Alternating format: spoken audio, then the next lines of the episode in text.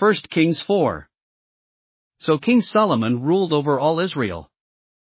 And these were his chief officials Azariah son of Zadok, the priest, Elihoreph and Ahijah, sons of Shisha secretaries, Jehoshaphat son of Ahilud, recorder, Benaiah son of Jehoiada, commander in chief, Zadok and Abiathar, priests, Azariah son of Nathan, in charge of the district governors. Zabud son of Nathan, a priest and advisor to the king. Ahishar, palace administrator. Adoniram son of Abda, in charge of forced labor. Solomon had twelve district governors over all Israel, who supplied provisions for the king and the royal household. Each one had to provide supplies for one month in the year. These are their names. Ben Hur, in the hill country of Ephraim. Ben Deker in Makaz, Shaalbim, Beth Shemesh and Elon Bethanan. Ben Hesed in Arubboth, Sokoh and all the land of Hepher were his. Ben Abinadab in Naphoth Dor, he was married to Taphath daughter of Solomon. Baana son of Ahilud in Taanach and Megiddo, and in all of Bethshan next to Zarethan below Jezreel, from Bethshan to Abel Meholah across to Jokmeam. Ben Geber in Ramoth Gilead, the settlements of Jair son of Manasseh in Gilead were his, as well as the region of Argob in Bashan and its sixty large walled cities with bronze gate bars. Ahinadab son of Iddo in Mahanaim.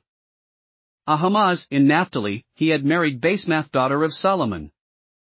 Baana son of Hushai in Asher and in Elath. Jehoshaphat son of Paruah in Issachar. Shimei son of Elah in Benjamin. Geber son of Uri, in Gilead, the country of Sihon king of the Amorites and the country of Og king of Bashan.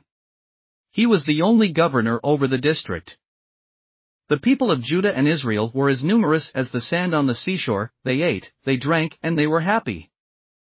And Solomon ruled over all the kingdoms from the Euphrates River to the land of the Philistines, as far as the border of Egypt. These countries brought tribute and were Solomon's subjects all his life.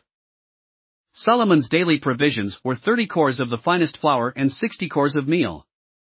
10 head of stall-fed cattle, 20 of pasture-fed cattle and 100 sheep and goats, as well as deer, gazelles, roebucks and choice fowl. For he ruled over all the kingdoms west of the Euphrates River, from Tiphsah to Gaza, and had peace on all sides.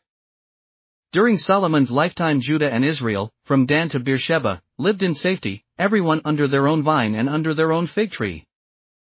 Solomon had 4,000 stalls for chariot horses, and 12,000 horses. The district governors, each in his month, supplied provisions for King Solomon and all who came to the king's table. They saw to it that nothing was lacking. They also brought to the proper place their quotas of barley and straw for the chariot horses and the other horses. God gave Solomon wisdom and very great insight, and a breadth of understanding as measureless as the sand on the seashore. Solomon's wisdom was greater than the wisdom of all the people of the East, and greater than all the wisdom of Egypt. He was wiser than anyone else, including Ethan the Ezrahite wiser than Heman, Chalcol and Darda, the sons of Mahol. And his fame spread to all the surrounding nations. He spoke 3,000 proverbs and his songs numbered a thousand and five. He spoke about plant life, from the cedar of Lebanon to the hyssop that grows out of walls. He also spoke about animals and birds, reptiles and fish. From all nations people came to listen to Solomon's wisdom, sent by all the kings of the world, who had heard of his wisdom. Thanks for listening to another chapter of the Bible. At My Faith Fuel, we believe a good coffee fuels your faith and energizes your day. Please visit myfaithfuel.com to explore our delicious coffee blends. Part of each purchase goes to training worshippers around the world. Thanks for listening.